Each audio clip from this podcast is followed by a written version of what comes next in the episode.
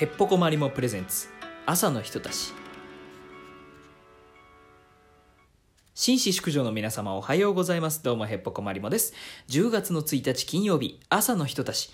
今週もどうぞよろしくお願いいたします。いやー10月に入っていきなりの台風でございますね。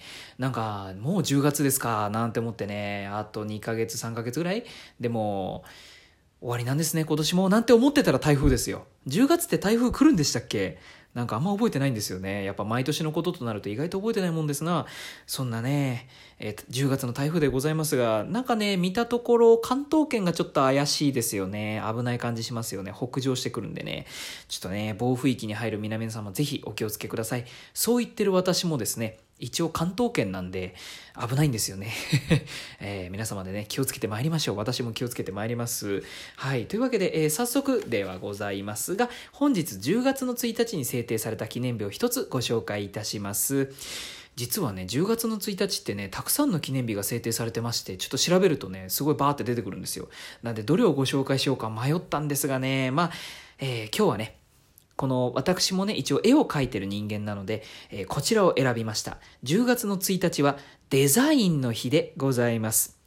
1959年10月の1日、デザイン推奨審議会というものが、えー、発足されまして、デザイン振興政策が本格的にスタートしたのを記念し、1990年に通商産業省、現在でいうところの経済産業省ですね、が、えー、制定いたしました。このデザインの日を制定いたしました。こちらね、デザインに対する理解を深めようという日でございますな。えー、ここでね、このデザイン推奨審議会についてちょっと掘り下げたいと思います。えー、こちらのデザイン推奨審議会なんですが、通商産業省、先ほど申した通り、今名前変わっちゃってますが、えー、通商産業省を中心にデザインについて行政なりの答えを求め、審議していく。それがデザイン推奨審議会でございます。えこちらの審議会はですね、発足してから約40年間、えー、闘神を通してデザインへの理解を深め、時代に合わせてデザイン進行を前進させていきました。この闘神というのは答え申すと書いて、答えを申すと書いて闘神でございます。はい。このね、東進っていうのは何と申しますと、ざっくり言うと、まず大臣がですね、えー、次世代のデザインについて問いを投げかけるんです。それに対して、まあ、行政のあり方や政策を提言することで、えー、今の時代のデザインっていうものを考えて、えー、課題を出していき、それに対して、その、じゃあ、この行政で何ができるのっていうのをね、え、提示することで、え、このデザインっていうものへの理解などを深めていく。まあ、これを審議していくものなんですね。ね。はい。それが闘神でございます。そういうもののね、こう、なんだ、投げかけ合いというか、えー、投げかけられた問いに対して答える。これが闘神でございますね。はい。ここでいうとこの闘神はそれでございます。えー、デザイン推奨審議会はですね、この闘神をですね、発足から約6回行いました。でね、えー、この闘神を経てデザイン進行を進めてまいりまして、えー、1997年デザイン関連法の廃止とえー、主催事業であったグッドデザイン商品等選定制度が民営化することになりまして、1997年にこのデザイン関連法の廃止と、えグッドデザイン商品等制裁、えじゃあ選定制度っていうものが民営化すると。に伴いですね、えー、こちらのデザイン推奨審議会というのは終了となりました。なんで今はないっていう感じでございますね。はい、約40年間、投信というものを通して、この行政なりの、えー、デザインへの理解を深めていって、えー、こちら1997年に、えー、ついにこう役目を終えたということでございますな。はい。このグッドデザイン賞ってなんかたまにいろんなジャンルにおいて付けられると思うんですが、ここから来てるみたいですね。はい。このデザイン進行の歩みというものはですね、え検索するとね、結構ね、アーカイブなどが出てきますので、この歴史というか歩みというかというものはね、ぜひね、デザイン推奨審議会やデザイン振興政策などっていうのをね、これをぜひね、検索してみてください。調べるとね、いろいろ面白い話がね、いっぱい出てくるんでね、はい、デザインっていうのは奥深いもんだなって思う日々でございます。ぜひ調べてみてくださいませ。一応私もね、絵描きの端くれでございますんで、やっぱね、デザインっていうものは常に生活に隣り合わせになっております。えー、この朝の人たちにおいてもですね、この朝の人たちのサムネになっている絵っていうのは私が描いてるんですけども、やっぱね、番組の雰囲気や内容、そして私というキャラクターを伝えるデザインをね、考えて考えて何度も描き直して、今これに至っております。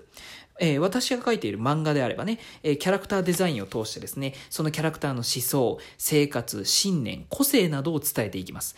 さらに、見た目、言葉遣い、立ち居振る舞いなどを通してデザインすることで皆様にキャラクターというのをお届けするんです。そして、もちろん物語というのもデザインしていくんです。世界観もデザイン。やっぱデザイン、デザインなんですよね。ゲーム実況であれば、私ゲーム実況もやってるんですけど、ゲーム実況であれば、やっぱね、サムネやタイトルでまず、えー、内容を伝えて楽しませる。でも、まあゲームの場合ね、物語が大事になったりするんで、やっぱネタバレをしないラインっていうのを探るんですよね。このサムネを見た時に、うわ、ネタバレされた最悪っていうのを防ぐためにも、どういうデザインにするかっていうのはね、毎回ね、考えるんですよね。で、さらに見やすく興味を引けるようにデザインしていくんですね。なかなか奥深いもんなんですよ。で、動画の内容においてもですね、やっぱりこう文字、テロップですね。文字をパッて出す時の配置でこうゲームを、ゲーム画面を埋めちゃって見たいところが見れないっていうのを防いだりとか、あと喋るタイミングに気を使うんですね。ゲーム実況の場合。やっぱりこう、キャラクターとのセリフと被りすぎると物語のテンポを崩してしまう時があるので、そういう時にはこうタイミングに気を使ってみたりして、なるべく楽しく見やすい動画になるようデザインしていくんですね。リアルタイムでね。これもなかなかね、難しいけど楽しいんですよ。まあ、もちろんこのね、音、声においてもそうでございます。実況だったらこう喋るんで。で、このラジオについてもそうですね。やっぱ私が今喋っているこの声もですね、なるべく聞きやすくなるように、さらに朝に向いているように、ある程度考えてデザインして喋ってはいます。できているかはともかく。一応、ちゃんと皆様に聞きやすくなるように意識はしております。まあ、このようにね、やっぱりこう人に何かを伝えるっていうのだったらね、このデザインっていうものはどうしても切っても切れないものなんでございますな。なんで皆さんもぜひね、この生活に溢れているデザインというものを意識してみてください。10月の1日はデザインの日でございます。えー、大切な人にね、心を伝えるときはぜひ大きなリボンを添える気持ちでデザインしてみてくださいね。はい。というわけで続いてコーナーでございます。今週の小話でございます。私が今週話したい小話を一つこさえてまいります。えー、先日ね、私ね、あの、ニンニクベースの激辛焼きそばっていうのを食べたんですよね。あ、商品名全然違うんですけど、あの、ニンニクの激辛焼きそばっていうものを食べたんですよね。いやね、ニンニク私大好きなんでどうしても食べたくてちょっと挑戦したんですけどもね。あの、私自身はね、辛いものは割と得意なんですよ。得意と言っても別に好きかって言われたらまあまあまあ好きだけどそんな好き好んでいつも辛いもん食ってるわけではないんですけど一応ねココイチの10辛を食べてみたりとかあの、蒙古タンメン中本の北極ラーメンに挑戦してみたりとかあの、激辛系の食べ物そういうこう激辛っていうのを食べてみたりとか結構いろいろ挑戦はしてるんですよ。である程度食い切ってはいるんですよねいつもね。なんだかんだね。美味しいんでね。はい。食べきっちゃうんですけどね。だから今回もなんだかんだ言うて余裕でしょうって。